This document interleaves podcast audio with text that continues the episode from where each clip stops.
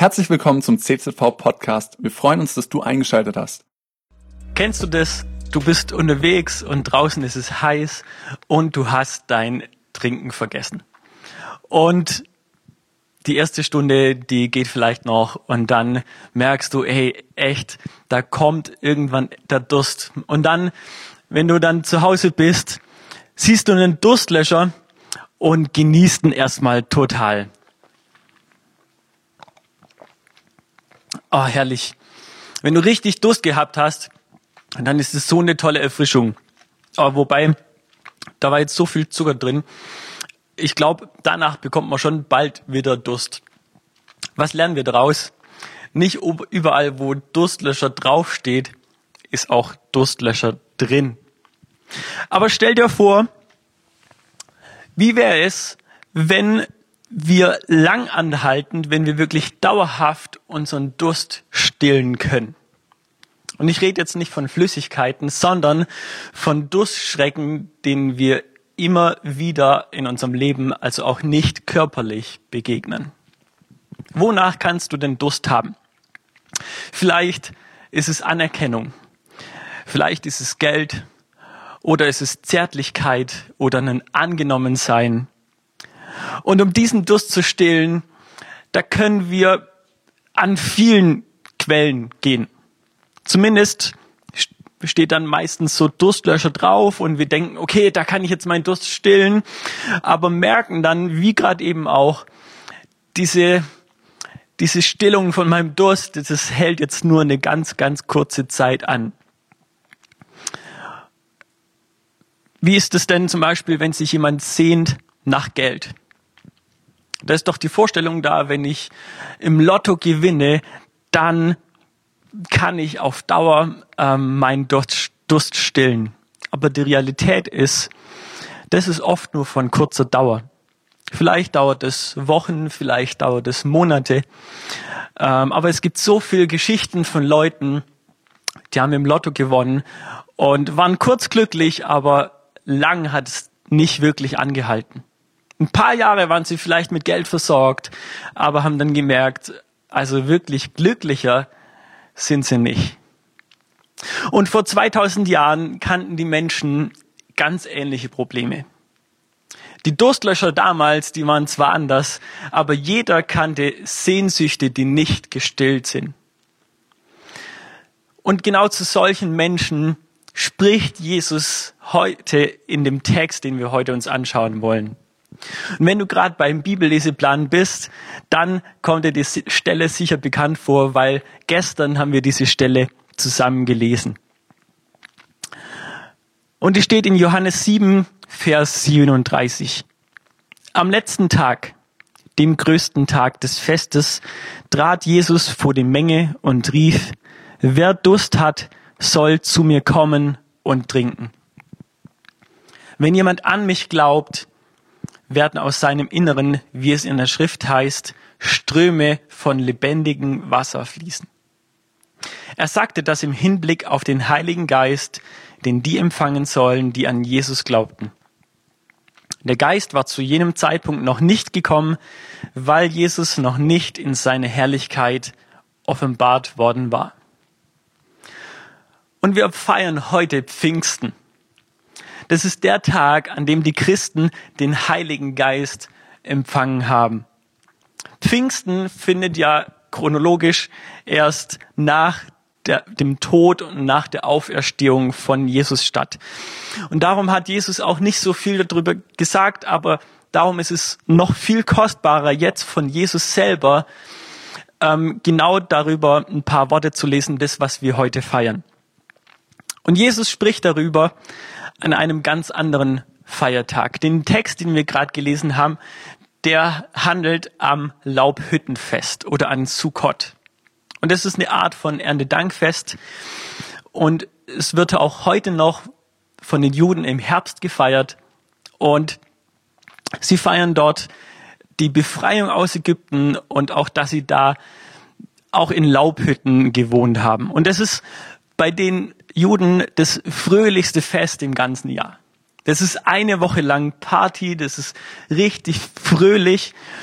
Und In dieser Zeit wurde an jedem Tag ein sogenanntes Trankopfer dargebracht. An jedem Tag gingen die Priester runter zum Teich Siloa und haben da Wasser geschöpft. Und dieses Wasser haben sie auch noch genannt, das Wasser der Erlösung. Ganz interessant. Und dieses Wasser haben sie dann mit zum Tempel genommen und im Tempelvorhof haben sie das Wasser auf Schalen auf dem Altar gegossen. Dort wurden eigentlich zu dieser Zeit Tiere zur Erlösung geopfert. Und wahrscheinlich war das auch deswegen so eine große Freude, dass man heute nicht ein Tier schlachten musste, sondern einfach Wasser ausgießen konnte. Und in diesen Kontext kommt Jesus hinein und am letzten Tag, am Höhepunkt von dem Fest haben wir gelesen, da sagt Jesus, wer Durst hat, soll zu mir kommen und trinken. Wenn jemand an mich glaubt, werden aus seinem Inneren, wie es in der Schrift heißt, Ströme von lebendigem Wasser fließen. Jesus sieht also, wer vor ihm ist. Vor ihm ist das Volk und äußerlich ist es eigentlich fröhlich. Aber er weiß, was sie feiern, das ist nur ein Schatten von dem, was er noch bringen wird. Sie kennen bisher nur die Umrisse von dem, was er noch bringen wird. Das lebendige Wasser, das, was, was er geben kann. Die wirkliche Erlösung, die nur er geben kann.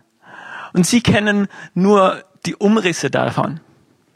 Aber jetzt steht Jesus, die leibhaftige Erlösung da und sieht die Menschen und was für einen Durst sie haben und wie sie versuchen, Durstlöscher zu finden, was, was ihren Durst stillen kann, aber was eigentlich nur für eine ganz kurze Zeit ihren Durst stillen kann.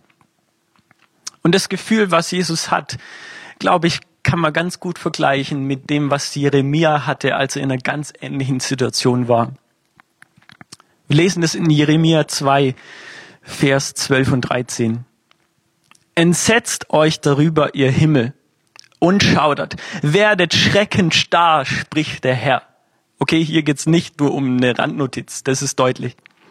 Denn mein Volk hat eine zweifache Sünde begangen. Mich, die Quelle des lebendigen Wassers, haben sie verlassen, um sich Zisternen zu graben, löchrige Zisternen, die kein Wasser halten. Und das ist auch heute noch Realität. Der ganze Himmel, der soll sich drüber entsetzen, er soll ausrasten. Das ist nicht nur so eine Kleinigkeit, das ist nicht etwas, was uns kalt lassen kann, sondern es geht hier um Menschen. Es geht hier auch um Menschen, die in Kreilsheim und die in Weikersheim leben. Und allen Menschen, all diesen Menschen wird die Quelle des lebendigen Wassers angeboten. Das ist die gute Botschaft. Doch viele stillen ihren Durst nicht an der Quelle, sondern, wie wir hier gelesen haben, an der selbstgebauten Zisterne. Ich habe das selber erfahren. Ich wollte früher ständig meinen Durst stillen nach Anerkennung.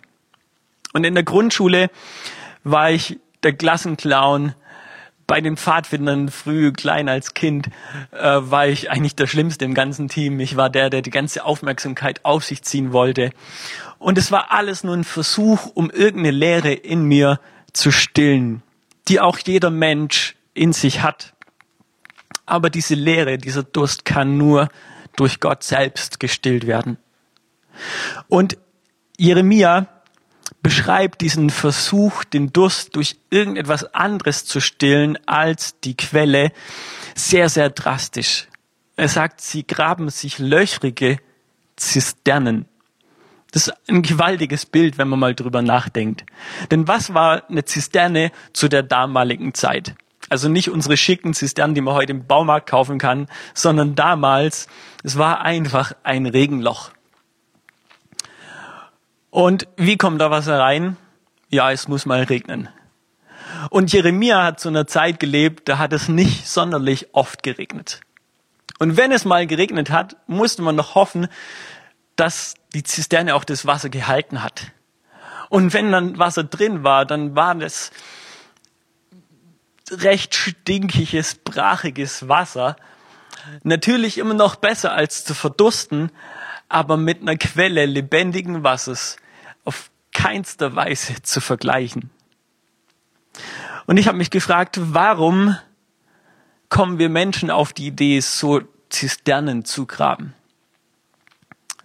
Und ich habe eine Antwort gefunden, um danach sagen zu können, ich habe es selbst geschafft.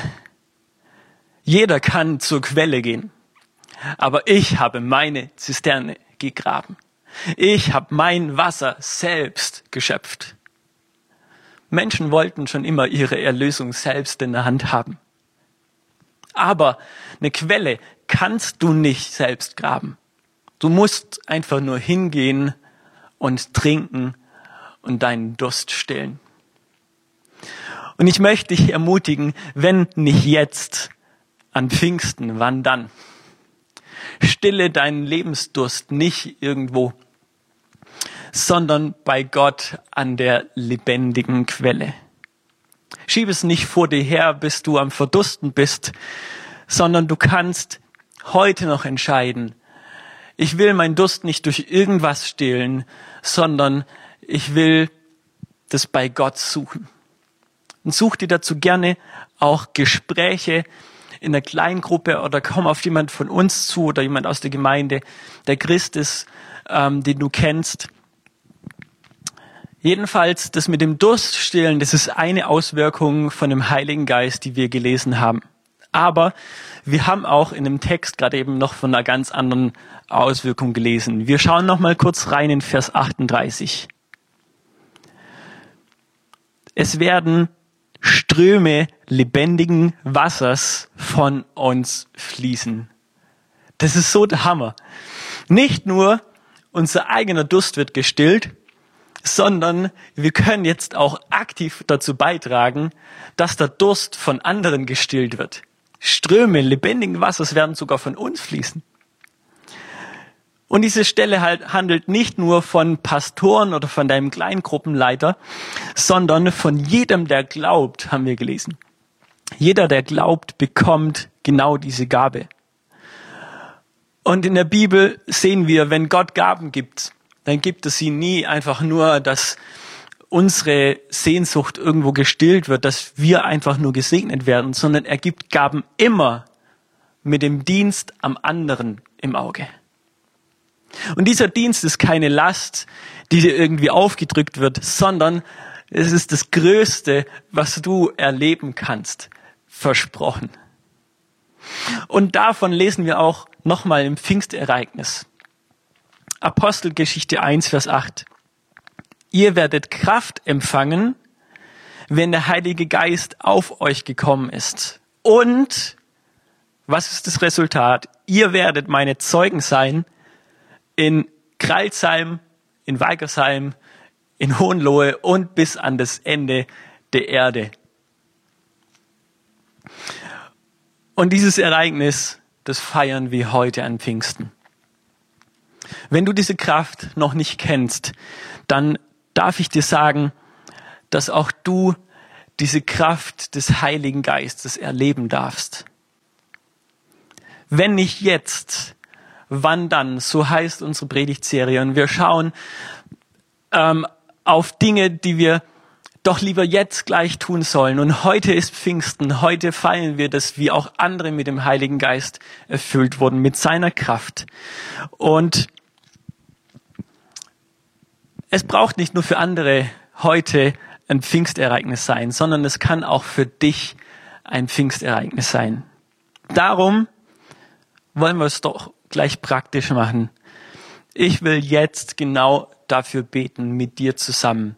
Egal wo du jetzt bist, wenn du die Kraft Gottes brauchst oder auch wenn du sagst, ich habe ich hab sie schon erlebt, aber ich brauche sie neu, dann lasst uns genau jetzt beten dafür. Und wenn du willst, kannst du auch gerne deine Hände öffnen, einfach als Zeichen, dass du von Gott etwas empfangen willst und so lasst uns jetzt mit Gott ins Gespräch kommen. Gott, ich danke dir so sehr, dass du ein Gott bist, der unseren Durst stillt, dass du unsere Sehnsüchte stillst.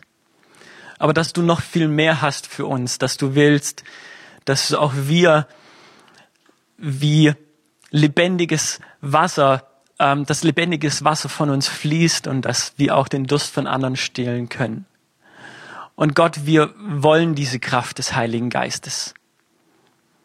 Und jetzt, wo du bist, möchte ich dich segnen, dass der Geist Gottes auf dich kommt, dass der Geist Gottes dich erfüllt, wenn du das jetzt willst, dass wir alle an Pfingsten dieses Ereignis, dieses Erlebnis noch mehr erfahren können. Gott, ich danke dir, dass dein Heiliger Geist jetzt wirkt und dass du uns voll ausfüllst mit deiner Kraft. Amen. Und wenn du jetzt mit mir gebetet hast, dann darf ich dir sagen, Gott ist ein Vater guter Gaben. Und es wird auch bestätigt in Matthäus 7, Vers 11.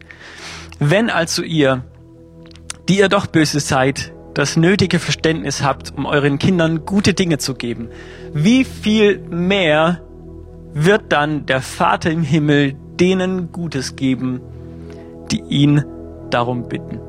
Erwarte genau das. Wie viel mehr wird dein Vater im Himmel dir Gutes geben, wenn du ihn darum bittest? Amen.